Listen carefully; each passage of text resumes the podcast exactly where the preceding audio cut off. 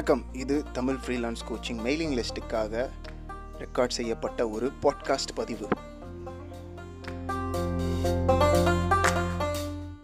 வர்றப்ப ரொம்ப ரொம்ப பயம் இருந்தது. முக்கியமான பயம் அந்த அது வந்து வேலை தெரியாது. டிசைன்னா என்னன்னு தெரியாது அப்படின்ற விஷயங்களை தாண்டி மிக மிக பயமாக இருந்த ஒரு விஷயம் இங்கிலீஷில் எனக்கு பேச வராது. கர்நாடகாவில் பெங்களூரில் க கன்னடா தான் ப்ரா ப்ராமினெண்ட்டாக பேசிகிட்டு இருந்தாங்க. கம்பெனிஸில் இங்கிலீஷ் மேனேஜபிளாக பேசிகிட்டு இருப்பாங்க. பட் அந்த அளவுக்கு இங்கிலீஷ் எனக்கு வரவே வராது. ஒருத்தர் பேசுறது இங் இங் அவங்க பேசும்போது எனக்கு புரியும். அது அதாவது ஒரு இங்கிலீஷ்ல அழகா சொல்லுவாங்க கான்வர்சிங் இங்கிலீஷ் வேற படிக்கிற இங்கிலீஷ் வேற. நீங்க இப்போ ஒரு கோர்ஸ் எடுத்து நீங்க படி இப்ப நான் ஹிந்தி அப்படிதான் எனக்கு. ஹிந்தி நான் வந்து ஒரு படம் பார்த்தேன்னா புரியும். ஒருத்தர் பேசினாருன்னா புரியும். நான் பேசும்போது வராது. ஏன்னா கான்வர்சிங் ஹிந்தி எனக்கு வராது. ஸோ அந்த அந்த லெவலில் தான் இருந்தேன் இங்கிலீஷில் பன்னெண்டு வருஷம் எங்கள் அப்பா இங்கிலீஷ் மீடியத்தில் படிக்க வச்சாலும் அந்த ஒரு கான்வர்சிங் இங்கிலீஷ் எனக்கு இல்லை அந்த நேரத்தில். உங்களுக்கு ஞாபகம் இருக்கான்னு தெரியல. ரொம்ப ரொம்ப ரொம்ப கம்மியாக தான் பேசிகிட்டு இருந்தேன். ஆள் பார்க்க தான் ஆறடி மூணு அங்குலம். ஆனால் ரொம்ப பயந்து சத்தமே இல்லாமல் அங்கங்கே தெரிஞ்சுக்கிட்டே இருப்பேன். யாரு கூட பேசுகிறதும் இல்லை. லஞ்ச் போகிறதும் எல்லாரும் சாப்பிட்டு முடிச்சு ஒரு மூணு மணிக்கு மேலே மெதுவாக நான் மட்டும் போய் சாப்பிட்டு வர மாதிரி. ஏன்னா எங்கே பேச ஆரம்பிச்சா இங்கிலீஷில் பேச வேண்டியது ஏன்னா எனக்கு தெரிஞ்ச கம்பெனியில் நுழைஞ்சதுலேருந்து கிட்டத்தட்ட ரெண்டு வாரத்துக்கு தமிழ் என் காதில் விழுகவே இல்லை. நீங்க தமிழ்நாடு ஆனா நீங்க மலையாளத்துல தான் மோஸ்ட்லி பேசிட்டு இருந்தீங்க. ஸோ நான் முடிவே பண்ணிட்டேன். கரெக்ட் ஏன்னா நான் முடிவே பண்ணிட்டேன். ஓகே இவரும் மலையாளி தான் போல. ஆறுதல் கூட ஒரு தமிழ் இல்லையப்பா அப்படின்ற மாதிரி ஆயிப்போச்சு. அப்புறம் எப்பயோ நீங்க பேச கேட்டு சுப்ரமூர்த்தி அண்ணன் சேர்ந்தது உங்களுக்கு சேர்ந்தாரு. ஆமா. ஸோ நீங்க எங்கேயோ பேச கேட்டு தமிழ் பேசுறீங்களே எப்படின்னா நான் தமிழ் தாங்க அப்படின்னு நீங்க பேச ஆரம்பிச்சு அப்புறம் உங்ககிட்ட பேச ஆரம்பிச்சேன்.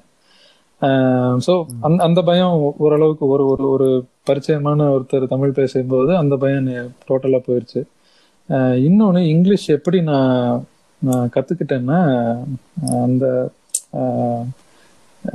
கூட இருக்கிறவங்க வந்து வேற வேற மொழியே கிடையாது. இங்கிலீஷ் தான் அப்படிங்கும்போது தப்பு தப்பாக பேசி தான் கற்றுக்கிட்டேன் நான்.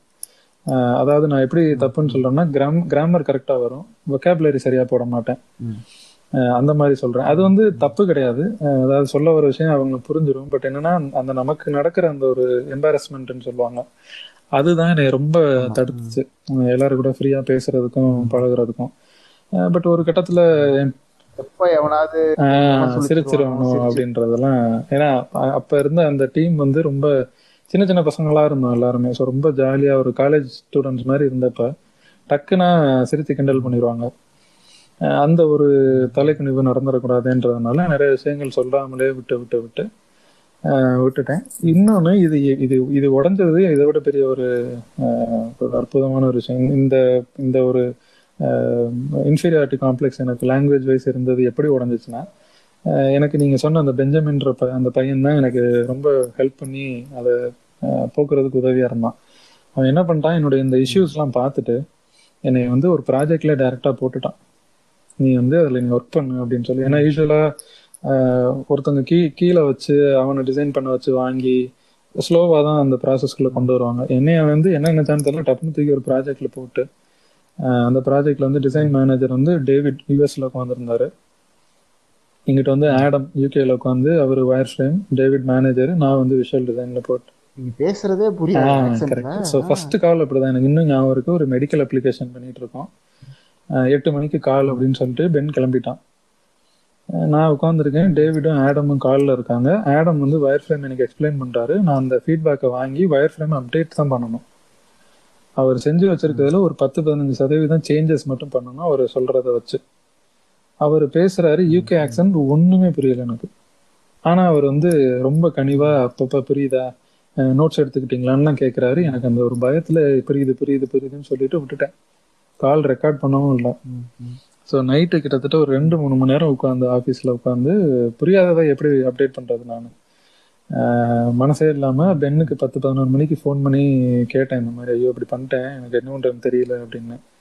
அவன் வந்து அப்பையும் அகைன் நான் திரும்ப கோயிங் பேக் டு என்னை சுற்றி அந்த நல்ல மனுஷங்க சப்போர்ட்டிவாக இருந்ததுனால அந்த பையன் என்ன சொன்னா நீ நைட்டு இவ்வளோ நேரம் ஆயிடுச்சு என்ன பண்ற? நீ கிளம்பு தூங்கு காலையில் பார்த்துக்கலான்னு சொல்லிட்டு அனுப்பிட்டான். காலையில் வந்தோன்னே ஒரு வார்த்தை தான் சொன்னான். நீ பண்ண தப்பு நீ தான் சரி பண்ணணும்? ஃபோன் பண்ணி அவர்கிட்ட நீங்கள் சொன்னதெல்லாம் எனக்கு புரியலை. எனக்கு வந்து இன்னொரு தடவை சொல்லுங்கன்னு கேளு. இந்த தடவை எழுதி வச்சு அந்த ஃபீட்பேக் பண்ணு அப்படின்னு சொன்னான். ஸோ எனக்கு வந்து அந்த பையன் யோசிக்காம என்னை அந்த அந்த ஸ்பாட்ல போட்டதுனால என்ன ஆயிடுச்சு நம்மளுடைய வாழ்வா சாவன்ற மாதிரி ஒரு ஒரு ப்ரெஸ்டீஜ் இஷ்யூ மாதிரி ஆயிடுச்சு எனக்கு. ஸோ அவர்கிட்ட வெக்கத்தை விட்டு திரும்ப சொல்லி இந்த மாதிரி எனக்கு புரியல இன்னொரு தடவை சொல்லுங்க ஆக்சென்ட் எனக்கு அண்டர்ஸ்டாண்ட் பண்ணிக்க முடியலன்னு சொல்லி. இந்த தடவை ஆடம் சொல்றதெல்லாம் டேவிட் எனக்கு திரும்ப யூஎஸ் இங்கிலீஷ்ல சொல்லவும் ஓரளவு புரிஞ்சுச்சு. அதை எழுத ஆரம்பிச்சு. அந்த ப்ராஜெக்ட் அன்னைக்கு நான் முடிச்சேன். அஹ், அதுக்கப்புறம் பென் எனக்கு எனக்கு ஹெல்ப் பண்றதுக்கு அவன் பண்ண ஒரு முக்கியமான விஷயம் என்னன்னா உன்னை இனிமே நான் யூஎஸ் டிசைனர்ஸ் கூட தான் போட போறேன். அப்படின்னு சொல்லி அன்னையிலேருந்து நான் ஒர்க் பண்ண ப்ராஜெக்ட் எல்லாம் யூஎஸ் கே டிசைனர்ஸ் கூட தான். ஸோ பேசி பேசி கேட்டு கேட்டு கேட்டு கேட்டு ஓரளவு அட்லீஸ்ட் அந்த ஃபீட்பேக் கேட்டு பேசி கான்வர்ஸ் பண்ற அளவுக்காவது இங்கிலீஷ் வந்துருச்சு. கேக்குறவங்க எல்லாருக்கும் ஒரு விஷயம் சொல்லணும். பென்னோட வயசு அப்ப என்ன? என்னை விட கண்டிப்பா ஒரு நாலஞ்சு வயசு கம்மியா இருந்திருக்கும். ஸோ கண்டிப்பா ஒரு பதினாறு பதினேழு. இல்ல ஞாபகம் பதினெட்டு- இருக்கும்னு நினைக்கிறேன். ஆமா. என்னை விட ஒரு மூணு மூணு வயசு. பதினெட்டுல இருந்து இருபதுக்குள்ள இருந்திருக்கும் கண்டிப்பா. அதான் அவனோட வயசு. பெண்ணை பத்தி பேசினா பேசிட்டே போலாம். நானும் பெண்ணும் ரூம்மேட்டா இருந்திருக்கோம். பட் அவனும் அதாவது நான் வந்து வாழ்க்கையில வேகமா வேலை பார்த்தேன் அப்படின்ற ஒரு கர்வத்துல சுத்திட்டு இருப்பேன். நான் பத்து முடிஞ்சு மூணு வருஷம் தான் படிச்சேன். இவன் எனக்கு மேல பத்து முடிஞ்சு ரெண்டு வருஷம் தான் முடிச்சான். முடிச்சிட்டு கம்பெனில வந்து கலக்கிட்டு இருந்தான். எங்க வீட்ல பேசும்போதெல்லாம் சொல்லுவேன். என்னைய விட ஒரு மூணு வயசு கம்மியான பையன் தான். எனக்கு மேனேஜர்னா நம்பவே மாட்டாங்க.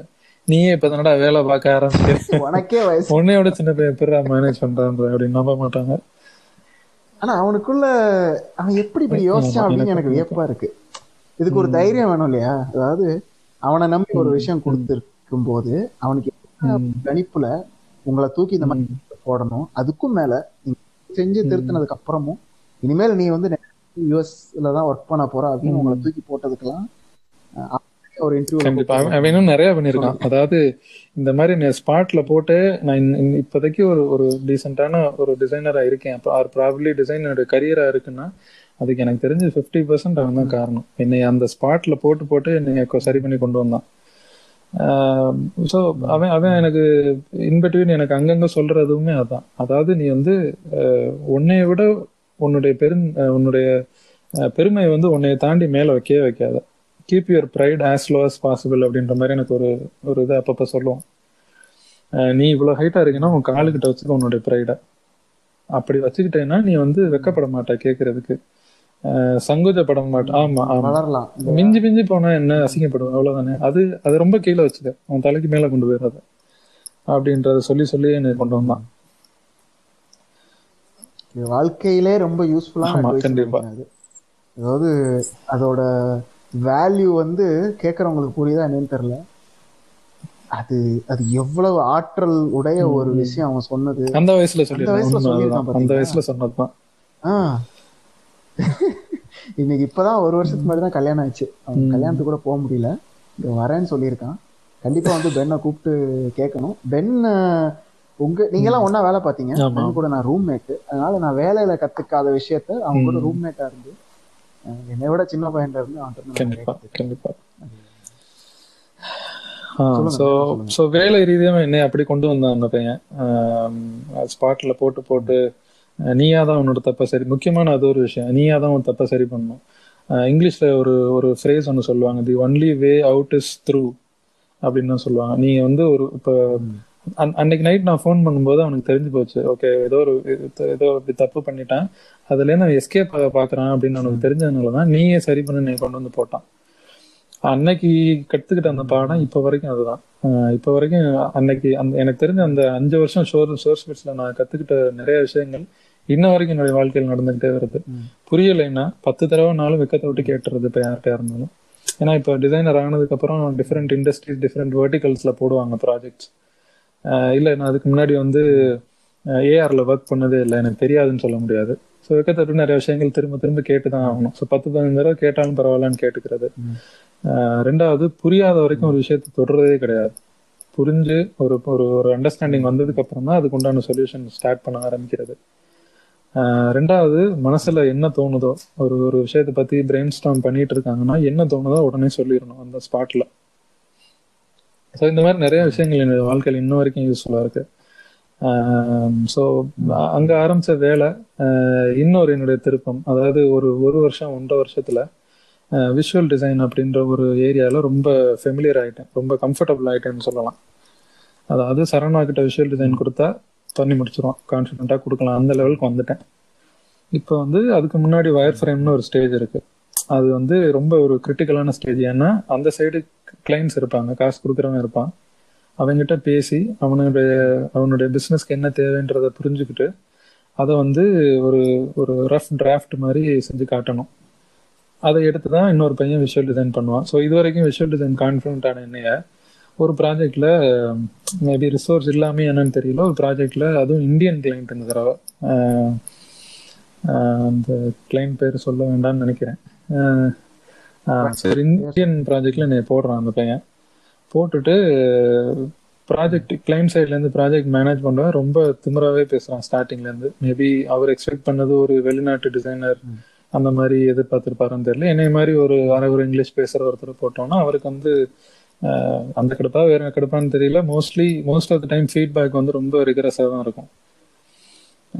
ஸோ ஃபர்ஸ்ட் இனிஷியல் கால் வந்து ஐடியா பிச் பண்ணோன்னே டிசைனர் ஒருத்தர் டெவலப்பர் ஒருத்தர் ப்ராஜெக்ட் மேனேஜர் இந்த மாதிரி ஒரு ஒரு சின்ன டீமாக போட்டு பிரெயின் ஸ்டாம் பண்ணுவாங்க. அப்போ வந்து எக்ஸ்பெக்டட் எதிர்பார்க்கறது என்னன்னா ஆஸ் அ டிசைனர் நீங்கள் வந்து டிசைனோட டிசைன் பாயிண்ட் ஆஃப் வியூ நிறையா வைக்கணும் நிறையா கொஸ்டின்ஸ் கேட்கணும். யார் யூசர்ஸ் யார் யூஸ் பண்ண போறா எந்த ஏஜ் குரூப் எந்த ஏரியாவில் உள்ள மக்களுக்கு இதை டார்கெட் பண்ணி இந்த மாதிரி கேள்விகள்லாம் கேட்டிருக்கணும் அப்போ. அது எனக்கு தெரியவே தெரியாது. ஏன்னா நான் வயர் ஃப்ரேமிங் பண்ணதில்லை. இன்னொருத்தர் பண்ணும்போது பார்த்ததும் இல்லை. அதை பற்றி படிச்சதும் இல்லை.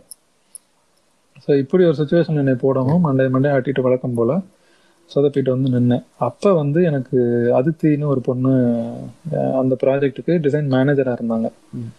அப்போ வந்து டைரக்டா அவங்களுக்கு போயிருச்சு ஃபீட்பேக் இந்த பையன் வந்து ஒண்ணுமே தெரியாம வந்து உட்காந்து மண்டே மண்டே ஆட்டிட்டு இருக்கான். எங்களுக்கு வேற டிசைனர் வேணும்னே போயிருச்சு. அப்ப அந்த பொண்ணு பண்ணின ஒரு பென் மாதிரியே அதுவும் எனக்கு இந்த இந்த ஏரியால ரொம்ப ஒரு முக்கியமான ஒரு ஹெல்ப் பண்ணாங்க அந்த டயத்துல. என்ன பண்ணுச்சுன்னா அந்த பொண்ணு அதே தான் நீ தப்பு பண்ணிட்ட இதை நீ தான் சரி பண்ணணும். உனக்காண்டி நான் உட்காந்து வேலை பார்க்க முடியாது. எனக்கு வேற ஒரு ரிசோர்ஸ் கொடுக்கவும் மாட்டாங்க. பட் உனக்கு ஹெல்ப் பண்றதுக்கு நான் என்ன பண்ணுவேன்னா உனக்கு என்ன டவுட் இருந்தாலும் என்கிட்ட கேளு நான் சொல்லித்தரேன் முதல்ல. ரெண்டாவது இன்னமும் நீ தான் அதை டிசைன் பண்ணணும். ஆனா உனக்கு பதிலாக அதை நான் போஸ்ட் பண்ணுவேன். அது எதுக்குன்னா கிளைண்ட்டோட ஈகோவை சாட்டிஸ்ஃபை பண்றதுக்காக. ஓகே அந்த பையனை தூக்கிட்டாங்க வேற டிசைனர் ஒர்க் பண்ணிட்டு இருக்காரு அப்படின்னு சாட்டிஸ்ஃபை பண்றதுக்காக நான் இந்த வேலையை இந்த ஹெல்ப்பை உனக்கு நான் பண்றேன். ப்ரொவைடட் நீ எனக்கு இதை செஞ்சு கொடுக்கணும். கம்ப்ளீட் பண்ணி கொடுக்கணும் எந்த இஷ்யூஸும் இல்லாம. அதே மாதிரி நிறைய நிறைய ரெஸ்ட்ரிக்ஷன்ஸும் நிறைய ரூல்ஸும் இருந்துச்சு. எனக்கு நாளைக்கு டிசைன் போஸ்ட் பண்ணணும்னா எனக்கு ஒரு நாளைக்கு முன்னாடி எனக்கு ஃபைனல் டிசைன்ஸ் வேணும். அப்படி ஸோ நான் என்னுடைய பர்சனல் டைம் நிறைய இன்வெஸ்ட் பண்ணி பண்ண வேண்டியது இருந்தது ஸோ இப்படி ஒரு அக்ரிமெண்ட்ல அந்த ப்ராஜெக்ட்ல இறங்கி அந்த பொண்ணுகிட்ட டவுட் ஆயிரத்தெட்டு டவுட் கேட்டு எனக்கு வந்து எப்படி ஒரு டிசைனரை எப்படி திங்க் பண்ணணுன்றது அங்கேருந்து கத்துக்கிட்டேன். அந்த பொண்ணுகிட்ட இருந்து. ஏன்னா அந்த பொண்ணு ப்ராப்பரா என்ஐடியில டிசைன் படிச்சு எப்படி சொன்னா எனக்கு புரியும்னு ஒரு ஒரு விதத்துல எனக்கு சொன்னாங்க. இன்ன வரைக்கும் அந்த பாடம் எனக்கு மறக்கவே இல்லை. ஸோ அங்க கத்துக்கிட்டு அந்த ப்ராஜெக்டை நல்லபடியா முடிச்சுட்டு இந்த- இந்த விஷயத்த பென்ட்ட சொல்லியிருக்கேன் அந்த பொண்ணு. ஸோ இது வந்து ரெண்டாயிரத்தி பன்னெண்டு டயத்துல ரெண்டாயிரத்தி பன்னெண்டுலேருந்து என்னோட போர்ட்ஃபோலியோ எடுத்து பார்த்தீங்கன்னா எல்லாமே வயர் ஃப்ரேம் தான். ஸோ பென் மறுபடியும் பிடிச்சிட்டான். உனக்கு வயர் ஃப்ரேம் ப்ராப்ளமாக இருக்குது கண்டுபிடிச்சிட்டேன். இனிமேல் உனக்கு ஃபுல்லாக வயர் ஃப்ரேம் ப்ராஜெக்ட் தான். அப்படின்னு அப்பையிலேருந்து எனக்கு தெரிஞ்சு கிட்டத்தட்ட ஒரு முப்பது நாற்பது ப்ராஜெக்ட் வெறும் வயர் ஃப்ரேம் ஸோ கத்துக்கிட்டதை மறக்காமல் இருந்துக்கிறதுக்காகவே திரும்ப திரும்ப அதே இதில் போட்டு கற்றுக்கிட்ட ஓரளவு வந்து ஸோ ஒர்க் வைஸ் இந்த அளவுக்கு இவங்க ரெண்டு பேரும் கூடவே இருந்து என்னை கொண்டு வந்துட்டாங்க.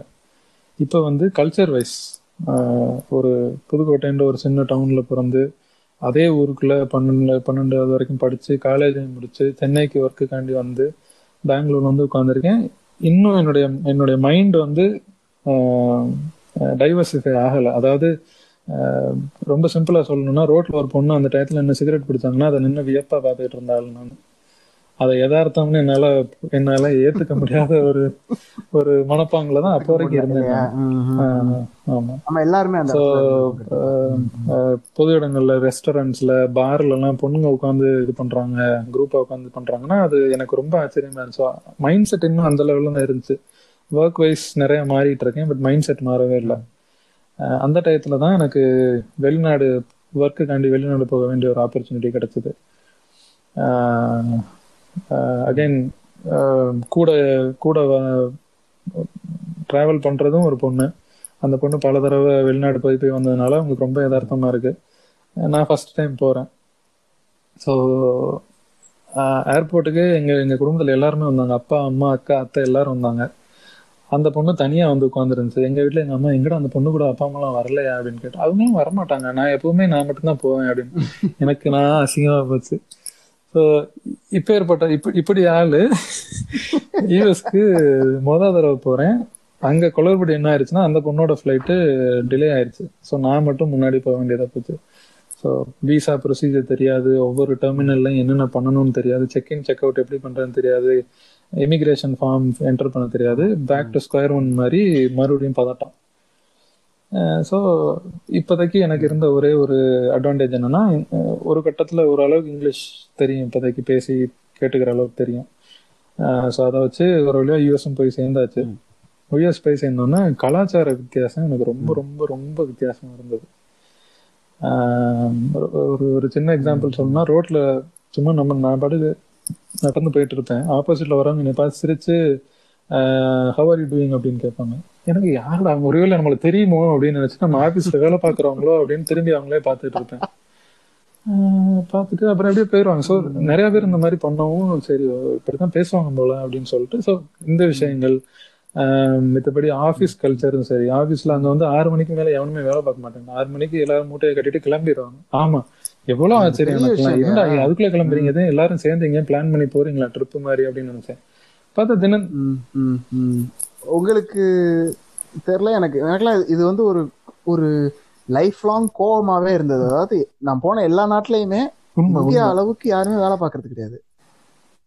ஆனா எல்லாரும் நம்மளை விட நல்ல. இருக்காங்க. எனக்கு பிடிச்ச ஒரு ஒரு சில உணவகங்கள்ல இருந்துச்சு அந்த சான் பிரான்சிஸ்கோ வீதிகள்ல. ரொம்ப விரும்பி சாப்பிடுவேன். ஆனா ஏழு மணி எட்டு மணிக்கு கூட்டிட்டு போயிடுவாங்க இத்தனைக்கும் அந்த வீதியில அவர் அவர் கடை ரெண்டு மூணு கடை இருக்கும். நம்ம ஊரா இருந்தா நேரம் போட்டு போட்டு அவனோட ரெண்டு மணி நேரம் எக்ஸ்ட்ரா வச்சு வித்து காசு பார்க்கணும்னு பார்ப்பான். அவனுக்கு அந்த கவலையே கிடையாது. ஏழு மணினா ஏழு மணிக்கு கிளம்பி போயிடுவான் வீட்டுக்கு. சோ இந்த மாதிரி வாழ்க்கை ஏன் நமக்கு. மட்டும் கிடைக்கும் அந்த ஒரு. விரக்தி கோவம்லாம் So, இருந்தது அந்த கலாச்சார வித்தியாசங்கள் வந்து அஹ், ரொம்ப ஹார்டா தான் இருந்துச்சு ஸ்டார்டிங்ல பட் எனக்கு எனக்கு தெரிஞ்சு ஹார்ட்னா எது சரின்னு தெரியாம தவிச்சேன் நான். நம்மள மாதிரி. எப்ப பாரு வேலை வேலைன்னு இருக்கிறது சரி. ஏன்னா இருபத் இருபத்தஞ்சு வருஷமா அப்படிதான் இருந்தேன் நான். அதுதான் உலகம் உலகம் வாழ்க்கை எல்லாரும் அப்படிதான் நினைச்சிட்டு இருந்தாங்க இப்படியும் மக்கள் இருக்காங்கன்னு தெரிய ஆரம்பிச்சது முதல்ல. ரெண்டாவது யூஎஸ்ல எனக்கு எனக்கு நான் பர்சனலா கத்துக்கிட்ட ஒரு மிகப்பெரிய விஷயம் என்னன்னா முன்ன பின்ன தெரியாத ஒருத்தர்கிட்ட எப்படி அணுகி பேசுறது ஜென்ரலா அப்படின்றது ஒரு ஒரு பெரிய இதாவே எனக்கு நான் முன்னாடி சொன்ன மாதிரி பெங்களூர்ல அந்த ஒரு பெரிய பிரச்சனை இருந்துகிட்டே இருந்துச்சு. ஸோ யூஎஸ்ல இருந்தப்ப சொன்ன மாதிரி எனக்கு என் கூட டிராவல் பண்ணி வந்தது ஒரு பொண்ணு. ஸோ அந்த பொண்ணுக்கு பை டிஃபால்ட் நிறைய ஃப்ரெண்ட்ஸ் இருந்தாங்க. அந்த பொண்ணோட ஃப்ரெண்ட்ஸ் ஸோ முக்கவாசி அவங்களோட தெரியறப்ப நான் இப்போ அங்கங்க சுத்தி பார்த்துட்டு இருக்கிறப்ப நிறைய விஷயங்கள் கேட்டு நேவிகேட் பண்ணி போகிறதுக்காக இருந்தாலும் சரி சாப்பாடு ஒரு ஒரு ரெஸ்டாரண்ட்ல போய் சாப்பாடு ஆர்டர் பண்ணா அதுல அதுல அவன் சொல்ற ஐட்டம் பூரா பேர் தெரியாத ஒன்று இருந்துச்சு. ஸோ அது என்னன்னு கேட்டு தெரிஞ்சுட்டு தான் ஆர்டர் பண்ண முடியும் என்னால. நான்வெஜ் சாப்பிடுவேன் பட் ஸ்டில் இருந்தாலும் என்ன சாப்பிட போறோம்னு தெரியணுமா இல்லையா நமக்கு? ஸோ அப்படி ஒரு இக்கட்டான சூழ்நிலை இருக்கும்போது தான் ரேண்டமா ஸ்ட்ரேஞ்சர்ஸ்ட பேச ஆரம்பிச்சேன்.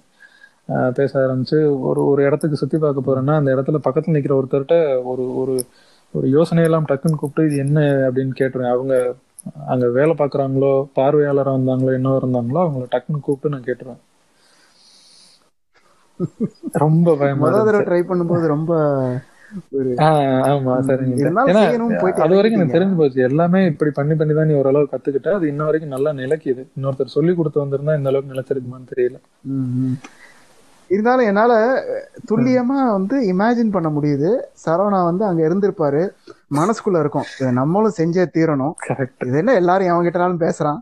அஹ், நானும் எவனையாவது கூப்பிட்டு பேச போறேன்டா. அப்படின்னு அதெல்லாம் செய்யறதுக்கு முன்னாடி முத முறை. செய்யறதுக்கு முன்னாடி ஒரு பயம் வரும் பாருங்க. ஒரு ஒரு ஒரு ஒரு ஒரு பிளேன்ல இருந்து பேராஷூட் மாட்டிட்டு குதிக்கிற பயம் மாதிரி. ரொம்ப அஹ் முக்கியமா இந்த இந்த உணவகங்கள்ல என்னோட எக்ஸ்பீரியன்ஸ் எதுக்கு சொல்றேன்னா நிறைய பேர் நம்ப மாட்டாங்க. இப்போ வரைக்கும் என் ஒய்ஃப்ட சொல்றேன் நம்ப மாட்டேங்கிறாங்க. நான் பர்கர் முத முதல்ல பர்கர்னு சாப்பிட்டது சான் பிரான்சிஸ்கோவில் போய் தான். அது வரைக்கும் என் வாழ்க்கையில பர்கர்னு சாப்பிட்டதே கிடையாது. பீட்சா பர்கர் ஃபர்ஸ்ட் ஃபர்ஸ்ட் அங்க சாப்பிட்டேன். அது தெரிஞ்சோ தெரியாமல பெரிய தப்பு. இப்ப இங்க வந்து சாப்பிடுறது எனக்கு பிடிக்க மாட்டேங்குது. ஸோ ஸோ அந்த அளவுக்கு அந்த நார்தன் ஃபுட் சாப்பிட்டு பழகினதே கிடையாது. Full and full south Indian சாப்பாடு தான்.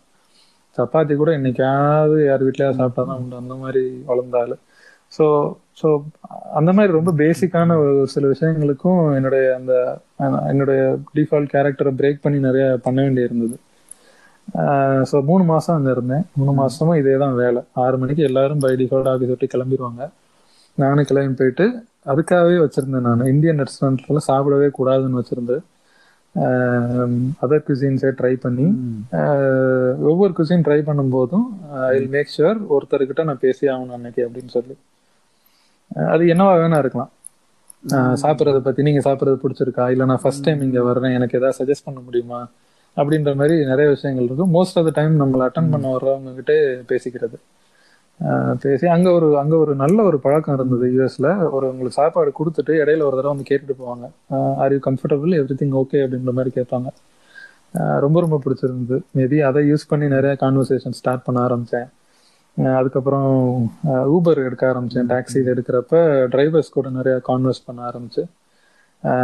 ஸோ முன்ன பின்ன தெரியாதவங்ககிட்ட எப்படி ஒரு கான்வர்சேஷன் ஆரம்பிக்கிறதுன்றது அந்த மூணு மாசத்துல அட்லீஸ்ட் ட்ரை பண்ண ஆரம்பிச்சேன் பிகின் பண்ண ஆரம்பிச்சேன் எனக்கு தெரிஞ்சு அந்த எக்ஸ்பீரியன்ஸ்க்கு அப்புறம் பெங்களூர் வந்ததுக்கு அப்புறம் தான் கன்னடா கத்துக்கிட்டே ஆகணும்னு சொல்லி யாரா இருந்தாலும் அப்பையில இருந்து கன்னடா தான். எப்படி நான் இங்கிலீஷ் தப்பு தப்பா பேசி கத்துக்கிட்டேனோ அதே மாதிரி கன்னடா பேசிக்கிட்டே இருக்கிறது அவன் அவனுக்கு புரியுதோ புரியலையோ நான் எனக்கு என்ன தெ- சொல்ல வர முடியுதோ அதை சொல்லிடுறது. ஸோ ஸோ சோர்ஸ் பிட்ஸ் அந்த மாதிரி தான். என்னுடைய என்னுடைய கரியர் வைஸும் சரி என்னுடைய கேரக்டர் வைஸும் சரி நிறைய விஷயங்கள் மா மாத்துச்சு. இப்போ வரைக்கும் I am really really thankful for that அந்த மாதிரி. நீ சொன்னதுல எனக்கு கேட்குறவங்களுக்கு புரியுதோ இல்லையோ? ஏன்னா நான் வாழ்க்கையே ரெண்டு விதமான மனிதர்களா பார்க்குறேன் ஒன்று நீங்க சொன்ன மாதிரி நீங்க சொன்ன கதையில ஒரு இடத்துல நீங்க வேணும்னா அமெரிக்காவில் போய் இந்தியன் சாப்பாடு மட்டுமே சாப்பிடுவேன் அப்படின்னு போறவன் எத்தனையோ பேர் இருக்கான். ஒரு வெளிநாட்டுக்கு போனேன்னா எனக்கு எங்க கம்ஃபர்டபுளா இருக்கோ அங்க மட்டும்தான் இருப்பேன். எனக்கு யார் கூட பேச முடியுதோ அவங்க கூட தான் பேசுவேன் இன்னொரு முக்கியமான விஷயம். நான் அப்ப நான் யூஎஸ் கிளம்புறப்ப அக்கா வந்து அங்க சாப்பாட்டுக்கு தவிச்சிடக்கூடாதுன்னு எனக்கு கூடவே ஒரு ரைஸ் குக்கர் நான் கொடுத்து அனுப்பிச்சு விட்டாங்க. அது அது கொடுமை என்ன ஆயிருச்சுன்னா பிரான்ஸ் ஏர்போர்ட்ல நான் செக் இன் பண்ணும்போது அது ஏதோ ஒரு டிவைஸ்னு எனக்கு இருந்து பிடிங்கி வச்சுக்கிட்டாங்க தரல சோ என்னோட ரைஸ் குக்கர் அங்க மாட்டிக்கிச்சு. அப்ப முடிவு பண்ணேன் நானே இது வேண்டாம். அப்படின்னு சொல்லி. சோ அது அந்த அந்த இதுவும் ஒரு காரணம். நமக்கு அப்படி மாத்தினதுக்கு. காரணம். சரி சரி சரி. பிளாட்ல அவர் உங்களை என்னை உட்கார வச்சிட்டாரு போய் இங்க போய் இதுதான் பண்ண போற அப்படின்னு. பட் இதுதான் எனக்கு என்னவோ உங்க மனசுக்குள்ள அந்த ஒரு ஒரு ஆர்வம். ஆமா ஆமா. இதை செஞ்சு ஆகணும். எப்படியோ இருந்துட்டு போறோம்? அந்த நீங்க சொல்ற கதையில இப்பயும் வந்து உங்களோட அந்த பத்தொன்பது வயசு பையன் சொன்னது. கரெக்ட் ஆமா இன்னும் ஞாபகத்துக்கு வருது. அமெரிக்காலயும் போய் அவனோட இப்போ வரைக்கும் எனக்கு எந்த ஒரு ஒரு. ஃபர்ஸ்ட் டைம் சுச்சுவேஷன் மாதிரி எது வந்தாலும் எனக்கு சொல்ல போனா என்னோட என்னோட ஒய்ஃப்ட்ட நான் போய் ப்ரப்போஸ் பண்ணும்போது இதுதான் நடந்துச்சு. மிஞ்சி மிஞ்சி போனா என்ன பண்ணுவாங்க? காரி துப்பிடுவாங்க போடான்ட்டுருவாங்க அவ்வளவுதான். அதுவும் தமிழ் பொண்ணு தான் துப்புனாலும் பரவாயில்ல வா அப்படின்ற மாதிரி தான் போய் சொன்னது நான். ஸோ அது அந்த பையன்ட்ட இன்னும் பேசிட்டு தான் இருக்கேன். அந்த பையனுக்கு இப்பதான் ரீசெண்டா ஒரு ஒரு ஒன் இயர் டூ இயர்ஸ் முன்னாடி கல்யாணம் ஆச்சு. அந்த பையன்ட்ட சொல்றது உண்டு. நீ தெரிஞ்சோ தெரியாமலோ ஒரு வார்த்தை சொன்னடா அது இன்ன வரைக்கும் இப்போ வரைக்கும் என்ன இங்க வரைக்கும் கூட்டி வந்து விட்டுருக்கு. அப்படின்ற மாதிரி அந்த பையன்ட்ட சொல்றது உண்டு. அவன் சொன்னது ஒண்ணு. உங்க மனசு அதை திறந்து அதை ஏற்றுக்கிட்டது உங்க மனசு உங்க புத்தி அப்படின்னு நான் சொல்லுவேன். அதாவது when the student is ready the teacher ca- will appear அப்படின்னுவாங்க. அது என் வாழ்க்கையில ரொம்ப அற்புதம் மாதிரி நடந்திருக்கு. அதாவது எப்ப நம்ம மாதிரி ஒரு விஷயத்துக்கு தயாரா இருக்கோமோ எங்க எங்க இருந்தோலாம் வாழ்க்கையில பாடங்கள் வரும். எனிவே அது நம்ம அப்புறமா பேசலாம்னு நினைக்கிறேன். சரி சொல்லுங்க. யூஎஸ் போனதுக்கு அப்புறம். அங்க வேற என்னென்ன கலாச்சார விஷயங்கள்? ஒர்க் ரீதியா ஒர்க் ரீதியா முக்கியமானது ஒண்ணு சோர்ஸ் பெட்ஸ்ல வந்து டிஸ்கவரி செஷன் ஒன்று நடக்கும் முன்னாடி. அது என்னன்னா ஒரு ப்ராஜெக்ட் வந்து ஒரு கிளைண்ட் கொண்டு அப்போ வந்து சோர்ஸ் பெட்ஸ் வந்து நீங்க சொன்ன மாதிரி ரொம்ப ரொம்ப ஒரு ஒரு நல்ல நல்ல லெவல்ல இருந்த ஒரு டிசைன் பேஸ்ட் கம்பெனி ஸோ அப்போ வந்து அவங்க வந்து ஆமா. ஸோ அவங்களுக்கு வந்து ரேண்டமா level வர்ற. ப்ராஜெக்ட்ஸ் எல்லாம் அவங்க எடுக்க வேண்டிய அவசியம் இல்லை அவங்களுக்கு. ஸோ ஒரு கட்டத்துல அவங்க எப்படி ஒரு ஸ்டேஜுக்கு வந்துட்டாங்கன்னா வர்ற ப்ராஜெக்ட்ஸை நான் அனலைஸ் பண்ணி இதுல நமக்குன்னு ஸ்கோப் இருக்கா என்னோட போர்ட்ஃபோலியோல இது ஆடட் அட்வான்டேஜா இருக்குமான்ற மாதிரி அனலைஸ் பண்ணி எடுக்க ஆரம்பிச்சாங்க. அப்போ எங்க டிசைன் ஹெட் இன்ட்ரடியூஸ் பண்ண டிசைன் ஹெட்டும் அந்த சிஇஓ எல்லாரும் சேர்ந்து இன்ட்ரடியூஸ் பண்ணது தான் அந்த டிஸ்கவரி செஷன் சொல்லிட்டு இதுல ஐடியலா என்ன நடக்கும்னா கிளைண்ட் வருவாரு. ஸோ இந்த செஷனுக்கு ஆக்சுவலாக கிளைண்ட் ஒரு ஒரு நல்ல பெரிய தொகை தான் கொடுக்க வேண்டியிருந்தது. கொடுத்துட்டு தான் செஷனுக்கு வருவாங்க கிளைண்ட்டு சிஇஓ கம்பெனியோட CEO head of the design ஒருத்தர் ஒரு டிசைனர் ஒருத்தர் மார்க்கெட்டிங்ல ஒருத்தர் சேல்ஸ்ல ஒருத்தர் டெவலப்மெண்ட்ல ஒருத்தர். ஸோ எல்லா துறையில இருந்தும் ஒவ்வொருத்தரை உட்கார வச்சு அவர் கொடுக்குற ஐடியாவை வந்து வேலிடேட் பண்ணணும். ஸோ சோர்ஸ் பிட்ஸ் டீம் எல்லாருமே அதை வந்து பிரேக் பண்ண பார்ப்பாங்க. Client has to defend the idea அவங்களோட ஐடியா எதனால இந்த ஐடியா ஒர்க் அவுட் ஆகும்னு அவங்க பேசணும். இது வந்து பல்வேறு அவனே காசு என்னோட ஐடியா ஒர்க் அவுட் அவனே வந்து சோ அது நல்ல கான்செப்ட் தான். என்னன்னா கிளைண்ட்டுக்கு அவனோட ஐடியால ஃபுல் கான்ஃபிடன்ஸ் இருக்கா? எல்லா விதமான விஷயங்களும் யோசிச்சிருக்கானா? வெறும் வியாபார ரீதியா பார்க்காம எப்படி ஸ்கேல் ஆகும்? ரொம்ப லாங் டேர்ம் யோசிக்கிறானா? இது எல்லாத்தையும் வேலிடேட் பண்றதுக்கான ஒரு ஒரு நல்ல ஐடியா தான் அது.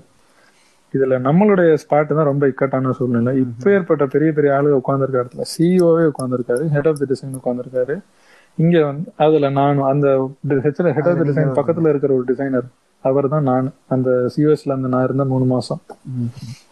இதுல இன்னொரு இக்கட்டான சூழ்நிலை என்னன்னா நம்மளுக்கு ஒருத்தர் இங்கிலீஷ்ல பேசும்போதே அதை புரிஞ்சுக்கிட்டு கான்வர்ஸ் பண்றது பிரச்சனையா இருந்த டயத்துல கிட்டத்தட்ட ஒரு எட்டு ஒன்பது பேர் உட்கார்ந்து பேசுற இடத்துல என்னுடைய வேலை அந்த மீட்டிங்ல என்னன்னா எல்லாரும் பேசுறத அனலைஸ் பண்ணி பாயிண்ட்ஸ் நோட் பண்ணி at the end of that அந்த ஒரு ஆறு எட்டு மணி நேரம் போகும் அந்த டிஸ்கவரி செஷன் அந்த டிஸ்கவரி செஷன் முடிஞ்சு கிளைண்ட்டுக்கு நான் கொடுக்க வேண்டியது ஒரு ஃபங்க்ஷனாலிட்டி மேப்னு ஒரு சின்ன ஃப்ளோ டயக்ராம் மாதிரி வச்சுக்கோங்களேன்.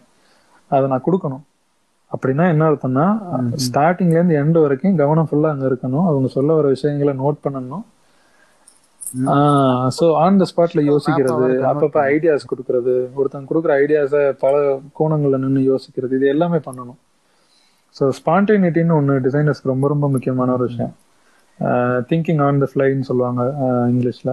ஸோ அது எனக்கு வந்து அந்த மூணு மாசத்துல அது ஏதோ ஒரு லைவ் எக்ஸ்பீரியன்ஸ் மாதிரி. ஸோ ஆப்வியஸா ஃபர்ஸ்ட் ரெண்டு மூணு மீட்டிங் ரொம்ப ரொம்ப வியர்டா இருந்துச்சு. ரொம்ப சொதப்பினேன். அதுக்கப்புறம் again going back to my same principle சரி என்ன நடந்துற போகுது? இதையும் செஞ்சு பார்த்துரும் அப்படின்ற மாதிரி செய்ய ஆரம்பிச்சு கடைசி டிஸ்கவரி செஷன் வந்து நம்மளுடைய ஓன் ப்ராடக்ட் டொயின் டேட்டிங் அப்ளிகேஷன் அதுல வந்து ஒரு புது ஃபீச்சர் இன்ட்ரடியூஸ் பண்ணணும்னு பேசிட்டு இருந்தப்ப என்னை உள்ள கூட்டி வந்து பியோட்டர் உட்கார வச்சு டிஸ்கஸ் பண்ணோம். ஸோ அந்த மீட்டிங்ல I could feel that I was confident ஒரு ஒரு நம்பிக்கை வந்துருச்சு. ஒரு பத்து பேர் ஒரு ஒரு அப்ளிகேஷன் பத்தி ஒரு ஐடியா பத்தி டிஸ்கஸ் பண்ற இடத்துல நானும் ஒரு ரெண்டு மூணு ஐடியாஸ் கொடுக்க முடியும். அடுத்தவங்க கொடுக்குற ஐடியாஸை வேலிடேட் பண்ண முடியுது அப்படின்ற ஒரு கான்ஃபிடன்ஸ் கிடைக்குது ஸோ கல்ச்சர் வைஸ் இது இது ரொம்ப ரொம்ப ரொம்ப வித்தியாசம். ஏன்னா அது வரைக்கும் பென் அப்படின்ற ஒரு மேனேஜர் கீழே பெங்களூர்ல பதினஞ்சு பதினேழு பேரோட ஒரு ஆளா வேலை பார்த்து வரத்த ஹெட் ஆஃப் த டிசைனுக்கு பக்கத்துல உட்காந்து ஒரு சில விஷயங்கள் டிஸ்கஸ் பண்றது ஐடியேட் பண்றதுங்கிறது ஒர்க் வைஸா எனக்கு ரொம்ப ரொம்ப ஒரு டிஃப்ரெண்ட் கான்ஃபிடென்ஸ் கொடுத்துச்சு. அந்த அந்த ஒரு எக்ஸ்பீரியன்ஸ் ஸோ அந்த மூணு மாசம் அந்த அந்த அந்த ஒரு எக்ஸ்பீரியன்ஸ் ப்ளஸ் எனக்கு எனக்கு ஒர்க் வைஸ் எனக்கு இப்படி ஒரு சேஞ்சஸ் கிடைக்கிறப்ப கல்ச்சரல் வைஸ் நான் எவ்வளோ இம்மெச்சூரா இருந்தேன்றது எனக்கு அந்த மூணு மாசத்துல தெரிய ஆரம்பிச்சிருச்சு. ஸோ அந்த மூணு மாசம் தான் நான் ஒரு ஃப்ரீலான்சர் மீட் பண்ண வேண்டிய ஒரு ஒரு ஆப்பர்ச்சுனிட்டி கிடைச்சது எனக்கு. ஒரு கிளைண்ட்டு எனக்கு ஃப்ரீலான்சிங் ஒரு ப்ராஜெக்ட் கொடுத்துருந்தாரு. அது சரி ஒரு நிமிஷம். இந்த ஃப்ரீலான்சிங் போறதுக்கு முன்னாடி நீங்க முத சொன்னதுல இருந்து ஒரே ஒரு கேள்வி சரியா? இப்ப நீங்க சொன்னீங்க அந்த ஒரு விஷயத்தினால எனக்கு கான்பிடன்ஸ் நிறைய ஆச்சு தன்னம்பிக்கை நிறைய ஆச்சு அப்படின்னு சொன்னீங்க. அதை கொஞ்சம் விரிவாக்கி சொல்லிட்டு அடுத்த பாகத்துக்கு போக முடியுமா? அதாவது நான் என்ன கேட்கறேன்னா பல பேர் என்ன நினைக்கிறாங்க அப்படின்னா தன்னம்பிக்கை அப்படின்றது ஒரு இடத்துல எங்கேயோ உட்காந்து நான் நிறைய ப்ராக்டிஸ் பண்ணியோ இல்லை எனக்கு தன்னம்பிக்கை அப்படின்றது ஒரு விஷயத்த நான் நல்லா படிச்சு செய்தோ அப்படிதான் தன்னம்பிக்கை வரும். எனக்கு ப்ராக்டிஸ் இல்லை இல்லை எனக்கு நாலேஜ் இல்லை அதனாலதான் எனக்கு தன்னம்பிக்கை இல்லை அப்படின்னு நிறைய பேர் சொல்றாங்க நினைக்கிறாங்க. அப்ப அதை பத்தி நீங்க என்ன நினைக்கிறீங்க? அதுக்கும் உங்களுடைய இந்த எக்ஸ்பீரியன்ஸ்க்கும் ஏன்னா நீங்க சொன்ன எக்ஸ்பீரியன்ஸ்ல எதுலயுமே வந்து நாலேஜ் பிராக்டிஸ் என்னதான் இருந்தாலும் நீங்க வந்து நேரா வந்து உள்ள குதிச்சிருக்கீங்க இல்லையா? அதாவது குதிக்க வைக்க அது பென் உங்களை தள்ளி விட்டதா இருக்கட்டும் இல்லையா? அப்புறம் ஆனா திரும்பி வரும்போது நீங்க என்ன சொல்றீங்கன்னா எனக்கு கான்ஃபிடன்ஸ் நிறைய வந்துச்சு. அப்போ அந்த அது நடக்கிறதுக்கு முன்னாடியும் பின்னாடியும் இருக்கிற கண்டிப்பா, உங்களுக்குள்ள ஏற்பட்ட ஸோ ரெண்டு விஷயங்கள் ரெண்டு கோணங்கள்ல கூட பார்க்குறேன்னு நான் சொல்லலாம். ஒன்று வந்து ஒருத்தன் வந்து அது வரைக்கும் எனக்கு கான்ஃபிடன்ஸ் இல்லை பயம் இருக்கு அப்படின்றதுக்கு முக்கியமான காரணம் என்னன்னா அவனுக்கு அந்த ஒரு அவேர்னஸ் இல்லை ஒரு நாலேஜ் இல்லை அந்த ஏரியாவில் எனக்கு வந்து மேபி நான் இங்கிலீஷே ஒரு ஒரு குட் எக்ஸாம்பிளாக சொல்லுவேன் நான். இங்கிலீஷ் எனக்கு பெரிய பிரச்சனை பெங்களூர் வர்றப்ப. ஸோ கான்ஃபிடன்ஸ் வளர்றதுக்கு என்னை என்னைய பொறுத்த வரைக்கும் ஸ்டார்டிங் பாயிண்ட் என்னன்னா யூ ஷுட் அக்னாலேஜ் தட் உனக்கு இங்கிலீஷ் வரலைன்றதை நீ அக்னாலேஜ் பண்ணணும் முதல்ல. ரெண்டாவது ஒத்துக்கணும். உனக்கு வரல அது. ஆமா. அது நீ அந்த அண்டர்ஸ்டாண்டிங் வந்துட்டீங்கன்னா அத ஒரு ஓரமா தள்ளிடுவீங்க தள்ளிட்டு அதை எப்படி எப்படி சரி பண்றதுன்ற விஷயம் தான் மண்டைக்குள்ள நிக்கும். அந்த அந்த ஒரு அண்டர்ஸ்டாண்ட். இதுக்கும் பென் சொன்னது ப்ரைட தூக்கி உன் கால்ல வைன்னு சொன்னதுக்கும் உன்னுடைய ப்ரைடுக்கு பெருமை தானே பெருமை அல்லது வேற மாதிரி கூட சொல்லலாம். அகந்தைன்னு கூட சொல்லிக்கலாம். ஏதோ ஒண்ணு. அதை கால்ல வச்சுக்கணும் அப்படின்னு சொல்றதுக்கு நல்ல ஆமா ஆமா ஆமா சிந்தானது அது எனக்கு நல்லா. வாக்கியம் அந்த ஒரு அண்டர்ஸ்டாண்டிங் வந்து வர்ற வரைக்கும் உங்களுக்கு மைண்டுக்குள்ள ஐயோ எனக்கு அது வராது எனக்கு அது தெரியாதுன்றது மட்டும்தான் மண்டையில நிற்கும் அந்த ஒரு அண்டர்ஸ்டாண்டிங் வந்துட்டீங்கன்னா அதுக்கப்புறம் அது அது அதுக்குண்டான விஷயங்கள் பண்ண ஸோ என்னுடைய டிசைன் கரியரை வச்சு எக்ஸ்பிளைன் பண்ணோம்னா எனக்கு டிசைன்ஸ் பேக்ரவுண்ட் கிடையாது. டிசைன்னா என்னன்னு நான் முறையாக படிக்கல படிக்கல. அது எனக்கு தெரிஞ்சு போச்சு. ஸோ அந்த ஒரு அண்டர்ஸ்டாண்டிங் வந்ததுக்கப்புறம் நான் என்ன பண்ணேன்னா நாலு வருஷம் மூணு வருஷம் நான் படிச்சிருக்க வேண்டிய டிசைன் கோர்ஸ் நான் விட்டதுனால நான் என்ன முடிவு பண்ணேன்னா எல் மீ அதை நான் காம்பன்சேட் பண்ணுறதுக்கு நான் படிக்க போகிறேன் தேடி தேடி படிக்க போகிறேன் அப்படின்றத முடிவு பண்ணி வச்சுக்கிட்டேன். ஸோ அந்த இது நான் முடிவு பண்றதுக்கும் மேபி பென் என்னைய வந்து அந்த ப்ராக்டிக்கலான ப்ராஜெக்ட்ஸ்ல போடுறதுக்கும் ஒரு நல்ல ஒரு சந்தர்ப்பமாகி ஆன் த ஃபீல்ட்ல கத்துக்கிற மாதிரி ஆயிப்போச்சு ஒரு சுச்சுவேஷன் எனக்கு. இதுல இதுல அட்லீஸ்ட் என்னோட என்னோட கதையில எனக்கு ரொம்ப இன்ட்ரெஸ்டிங் அமைஞ்சது என்னன்னா இந்த வேலை எனக்கு ரொம்ப பிடிச்சி போய் நான் செய்ய ஆரம்பிக்கும் போது அப்படி ஒரு சுச்சுவேஷன்ல தள்ளப்படும் போது அது உங்களுக்கு ரொம்ப சுவாரஸ்யமா மாறிடும். ஏன்னா அது வரைக்கும் நான் சோர்ஸ் ஃபிட் சேர்றதுக்கு முன்னாடி வரைக்கும் ஆச்சரியமா பார்த்த விஷயம் சில விஷயங்கள் எப்படி நடக்குதுன்றத கண்கூட பக்- பக்கத்துல இருக்க இன்னொரு டிசைனர் வந்து அந்த ஒரு ஆர்வம் கலந்த நானும் பண்ணணும் இதை நானும் தெரிஞ்சுக்கிட்டு பண்ணணும்ன்ற ஒரு ஒரு ஆர்வம் வர்றப்ப உங்களுக்கு லேர்னிங் பிகம்ஸ் அ ஃபன் ஆக்டிவிட்டின்ற மாதிரி ஆயிருச்சு எனக்கு. ஸோ. அந்த மாதிரி கத்துக்காம இஷ்டப்பட்டு கத்துக்கிட்டீங்க இல்லைங்களா. இல்லாட்டி அது வரைக்கும் அது வந்து படிக்கணும் அப்படின்றது வந்து ஒரு ஒரு பெயினா இருக்கும். இல்லையா? ஐயோ நான் இத இத நோக்கி போகணுமே. கரியர் இத வேற உட்வாங்கணும் கரியர் வைஸ் எப்படின்னா லாங்குவேஜ் வைஸ் எப்படி சொல்லுவேன்னா என்னோட என்னுடைய கோல் நான் இங்கிலீஷ் வந்து நான் பேசி தப்பு தப்பா பேசி கத்துக்க ஆரம்பிக்கணும்ன்ற ஸ்டார்ட் பண்ணப்ப என்னுடைய கோல் என்னவா இருந்ததுன்னா சரளமா எல்லார்ட்டும் இங்கிலீஷ்ல பேசணுன்றது என்னுடைய எண்ட் கோல் இல்லை. நான் வந்து இங்கிலீஷ்ல நான் ஒரு ஜோக் சொல்லி இன்னொருத்தன் அதை சிரிக்கணும். அதுதான் என்னுடைய கோலா இருந்தது. ஏன்னா ரொம்ப பிசினஸ் ரீதியா பேசுறது ஒரு ப்ராஜெக்ட் ரீதியா ரொம்ப சீரியஸ் மேட்டர் பேசுறது கத்துக்கலாம்னு வச்சுக்கோங்களேன். ஒரு ஒரு நாலஞ்சு மாசம் ஒருத்தங்க கூட உட்காந்து ப்ராஜெக்ட்ல பேசிக்கிட்டு இருக்கிறப்ப வந்துடும் ஆட்டோமேட்டிக்கா பட் அந்த கேஷுவல் வே ஆஃப் டாக்கிங் ஒரு ஒரு இங்கிலீஷ்ல ஒரு ஒரு ஜோக்கு ஒரு ஒரு ஒரு ஃபன்னா ஒன்று சொல்லி அடுத்து அதை சிரிக்கணும். எல்லாமே சொல்றதுக்கு நம்ம கவுண்டர் இங்கிலீஷ் அந்த லெவலுக்கு வரணுன்றத ஒரு கோலா வச்சுக்கிட்டு இங்கிலீஷ் பேச தப்பு தப்பா பேச. அகைன் என்னுடைய லேர்னிங் எல்லாமே ட்ரையல் அண்ட் எரர் மாதிரி தான். தப்பா பேசி கத்துக்கிட்டு சரி பண்ணி பண்றது தான் பட் இந்த இந்த என்னுடைய கரியர் வைஸும் சரி இங்கிலீஷ் வைஸும் சரி நிறைய விஷயங்கள் வந்து படிச்சு படிச்சே நம்ம அதாவது இன்ஃபீல்டு கத்துக்கிறது will give you fifty percent படிச்சு நீ தெரிய நிறைய நிறைய விஷயங்கள் படிச்சு தான் கத்துக்கணும். இப்போ ஒரு மெக்கானிக் வந்து ப்ராப்பரா இன்ஜினியரிங் படிக்காம டிப்ளமா முடிச்சுட்டு ஒரு மெக்கானிக் ஷெட் உட்காந்துருந்தான்னா வேலை பார்ப்பான். பட் தியரட்டிக்கலா நிறைய தெரிஞ்சிருக்கணும் உனக்கு கண்டிப்பா. அதே மாதிரி ஃபுல் இன்ஜினியரிங் படிச்சுட்டு இந்த ஃபீல்டு நாலேஜ் எல்லாம் வந்து உட்காந்தாலும் ஒர்க் அவுட் ஆகாது. ஸோ எனக்கு வந்து சோர்ஸ் ஃபிட்ஸ் மூலியமா அந்த ஃபீல்டு நாலேஜ் கிடைக்க ஆரம்பிச்சிருச்சுன்னு தெரியும். மித்த டிசைனர்ஸ்ட்ட கேட்டு கேட்டு நிறைய புக்ஸ் வாங்கி படிக்க ஆரம்பிச்சேன் நான்.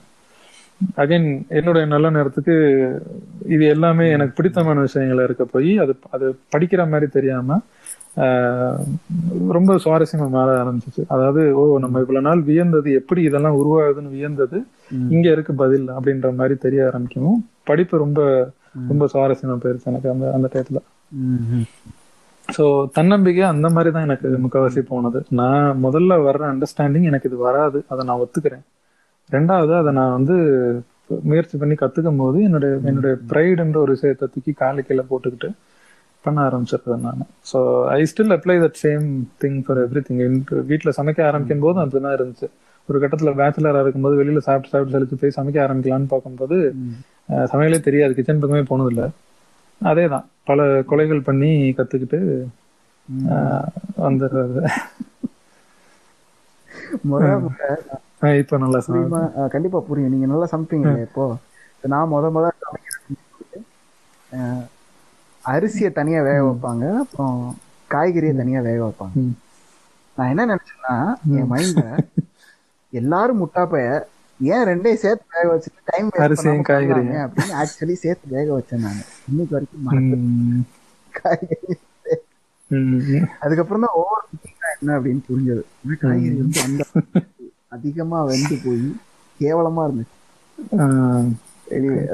So அதான் இந்த லெசன்ஸ் எல்லாம். ஆஹ், தினசரி வாழ்க்கையிலும் சரி இப்போ ஒரு ஒரு ஒரு சில ஒரு சி- ஒரு சின்ன பிசினஸ் ஆரம்பிக்கிற ஐடியா இருந்தப்பையும் இந்த விஷயங்கள் எல்லாத்தையும் நான் கொண்டு வந்தேன் திரும்ப பிசினஸ்னா என்னன்னே தெரியாது என்ன பண்ண போறோம்? பயமா இருக்கு.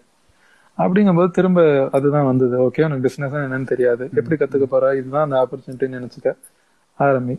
அந்த மாதிரி. அப்படி சொ அந்த எனக்கு தெரிஞ்சு இந்த- நான் அந்த- ஆரம்ப கட்டத்துல கத்துக்கிட்ட இந்த இந்த விஷயங்கள் எல்லாம் எனக்கு வந்து ஒரு ஒரு ரூல் புக் மாதிரி ஆயிடுச்சு இப்போதைக்கு.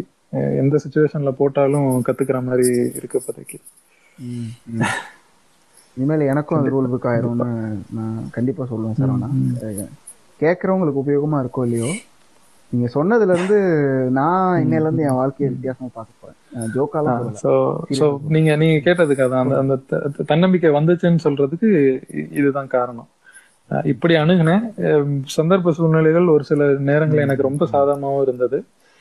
அது அது ரெண்டு அடி என்கிட்ட வந்ததுனால நான் பத்து அடி அது கிட்ட போக வேண்டிய ஒரு ஒரு இதுக்கு வந்தேன் நான். இன்னொன்னு அந்த கரியர் வைஸ் நான் கத் நான் நான் அண்டர்ஸ்டாண்ட் பண்ணிக்கிட்டது இல்லை. நான் நான் என்- எனக்கு சமாதானப்படுத்திக்கிட்ட ஒரு விஷயம் என்னன்னா நீ ப்ராப்பரா டிசைன் படிச்சு வரல. ஆனா அதை காம்பன்சேட் பண்றதுக்கு நீ படிச்சே ஆகணும். இல்லைன்னா ஏன்னா இல்லைன்னா எப்படி அதை காம்பன்சேட் பண்ண முடியும்? ஏன்னா அப்புறம் படிச்சவனுக்கு என்ன வித்தியாசம்? இல்ல அவனுக்கு என்ன மரியாதை? அவன் நாலு வருஷம் போட்டு படிச்சதுக்கு என்ன ஒரு மரியாதை இருக்கு? கரெக்ட் ஸோ அப்பையில இருந்து அகைன் டிசைன் புக்ஸ் ரொம்ப ரொம்ப காம்ப்ளிகேட்டடா இருக்கும் ஒரு சிலதெல்லாம். டிசைன்ல இருந்து மாறி ஒரு ஒரு கட்டத்துல சைக்காலஜிக்குள்ளலாம் நிறைய புக்ஸ் சஜஸ்ட் பண்ண ஆரம்பிச்சாங்க. புரியாது. Again again going back to the same thing புரியாது. திரும்ப திரும்ப படிக்கணும். ஒரு சில புக்கெல்லாம் இப்போ எடுத்து படிக்கும்போது என்ன ஆயிடுச்சுன்னா புக்கு படிக்கிறத விட அதுல உள்ள வேர்ட்ஸுக்கு ரெஃபர் பண்ணி டிக்ஷனரியில் அர்த்தம் கண்டுபிடிக்கிறதே அதிகமாக போச்சு. ரெண்டு பக்கம் புக்ல படிச்சேன்னா பதினஞ்சு பக்கம் டிக்ஷனரி டிக்ஷனரி பரட்ட வேண்டியதா இருக்கும். ஸோ அதுவும் நல்லதுதான் அப்படின்னு சொல்லிட்டு அதையும் படிக்க ஆரம்பிச்சேன். ஏன்னா அந்த பாயிண்ட் ஆஃப் டைம் வரைக்கும் எல்லாமே செஞ்சு செஞ்சு கத்துக்கிட்டு இருக்கும்போது இதுவும் அப்படி வச்சு கொண்டு வந்துக்கிட்டேன் நான். இப்ப புக்ஸை சொல்லும்போது ஒரு சின்ன விஷயம். கேட்கறவங்களுக்கும் பகிர்ந்துக்கணும்னு நினைக்கிறேன். எல்லாரும் நினைக்கிறாங்க ஏதோ உலகத்துல வந்து சில பேர் வந்து புக்கை எடுத்தோன்னே அவங்களுக்கு எல்லாம் புரிஞ்சிருது அப்படின்னு. எனக்கெல்லாம் வந்து சரவணாக்கும் அப்படிதான் இருக்கும்னு நினைக்கிறேன். சில புக்கை படிக்கும்போது ஒண்ணுமே புரியாது. இருந்தாலும் படிப்பேன். ஆனா அதே புக்கை ஆறு மாசம் இல்ல ஒரு வருஷத்துக்கு அப்புறம் மறுபடியும் எடுத்து படிக்கும் நடந்திருக்கு. அதாவது புக்ஸும் பிளஸ் படங்கள் இங்கிலீஷ் படங்கள் ஒரு சில படங்கள் புரியவே புரியாது. அதாவது ரெண்டு மூணு தடவை திரும்ப திரும்ப பார்க்கும்போது புரிய ஆரம்பிக்கும். ஒரு ஒரு நல்ல எக்ஸாம்பிள்னா ஒரு ஒரு ஒரு பர்த்டேக்கு என்னுடைய காலேஜ் ஃப்ரெண்டு ஒரு பொண்ணு எனக்கு ரொம்ப அறிவாளித்தனமா ஏதோ ப்ரெசென்ட் பண்ணிட்டு டான் ப்ரௌனோட இன்ஃபோனோ புக்கை ப்ரெசென்ட் பண்ணிட்டாங்க. அவரு எழுத்துக்கள் நீங்க படிச்சிருக்கீங்களான்னு தெரியல ஒண்ணுமே புரியாது. அதாவது பயங்கர இங்கிலீஷா இருக்கும். ஸோ நம்ம அந்த அந்த ஆவரேஜ் இங்கிலீஷ் பேசுறவங்களுக்கு ஒண்ணுமே புரியாது. ஸோ இன்ஃபோனோ புரியணும் அந்த அந்த புக்கு படிச்சு புரியணுன்றதுக்காகவே ஒரு சில விஷயங்கள் ஒரு சில வார்த்தைகள்லாம் தேடி கண்டுபிடிச்சு படிச்சு படிச்சு படிச்சு. அதுவும் ஒரு ஒரு நல்ல விதமா தான் வந்தது.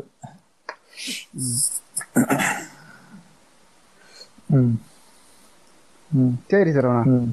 ரொம்ப நன்றி. அதை பகிர்ந்துக்கிட்டதுக்கு அடுத்தது அடுத்த கட்டத்துக்கு போவோம். இந்த பதிவோட.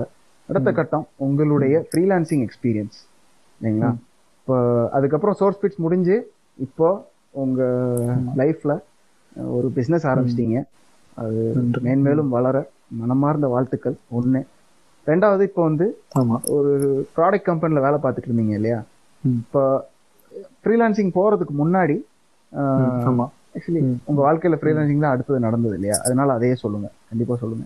ஸோ இந்த ஃப்ரீலான்சிங் அனுபவம் உங்களுக்கு எங்க இருந்து ஆரம்பிச்சது என்ன சோர்ஸ் பிட்ஸ்ல இருக்கிறப்ப தான் நடந்தது. ரெண்டாயிரத்தி பன்னிரெண்டுன்னு நினைக்கிறேன். ரெண்டாயிரத்தி பன்னிரெண்டுல நடந்தது. ஸோ அகைன் அந்த நேரத்துல பிராங்கா சொல்ல போனா ஃப்ரீலான்சிங்ன்ற ஒரு வார்த்தை இருக்குன்றதே எனக்கு தெரியாது. மேபி அங்கங்க கேள்விப்பட்டிருப்பேன் பட் அதுக்கு உண்டான ப்ராப்பரான அர்த்தம் என்னன்னு தெரியாது.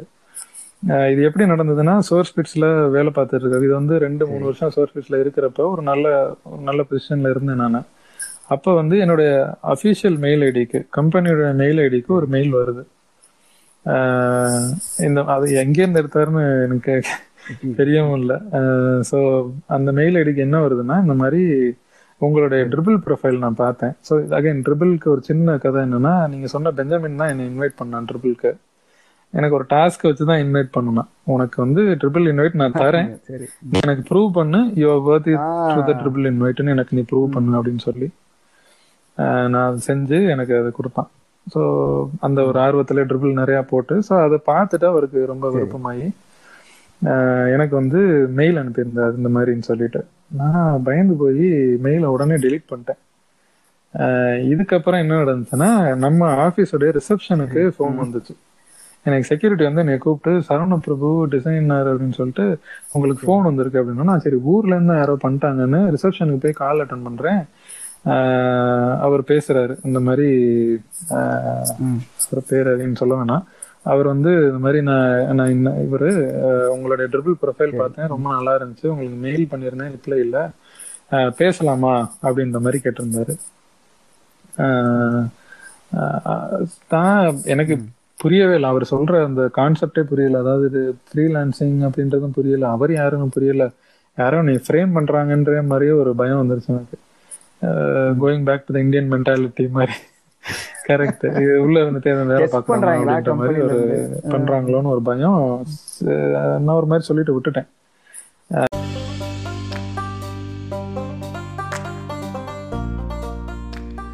இன்றைய பாட்காஸ்ட் பதிவு உங்களுக்கு பயனுள்ளதாக இருந்திருக்கும் நம்புகிறேன் உங்களுடைய கருத்துக்களையும் கேள்விகளையும் இமெயில் லிஸ்ட்டில் பதிலாகவோ இல்லை ஆங்கர் ஆப்பில் வாய்ஸ் மெசேஜாவோ எனக்கு அனுப்பலாம்.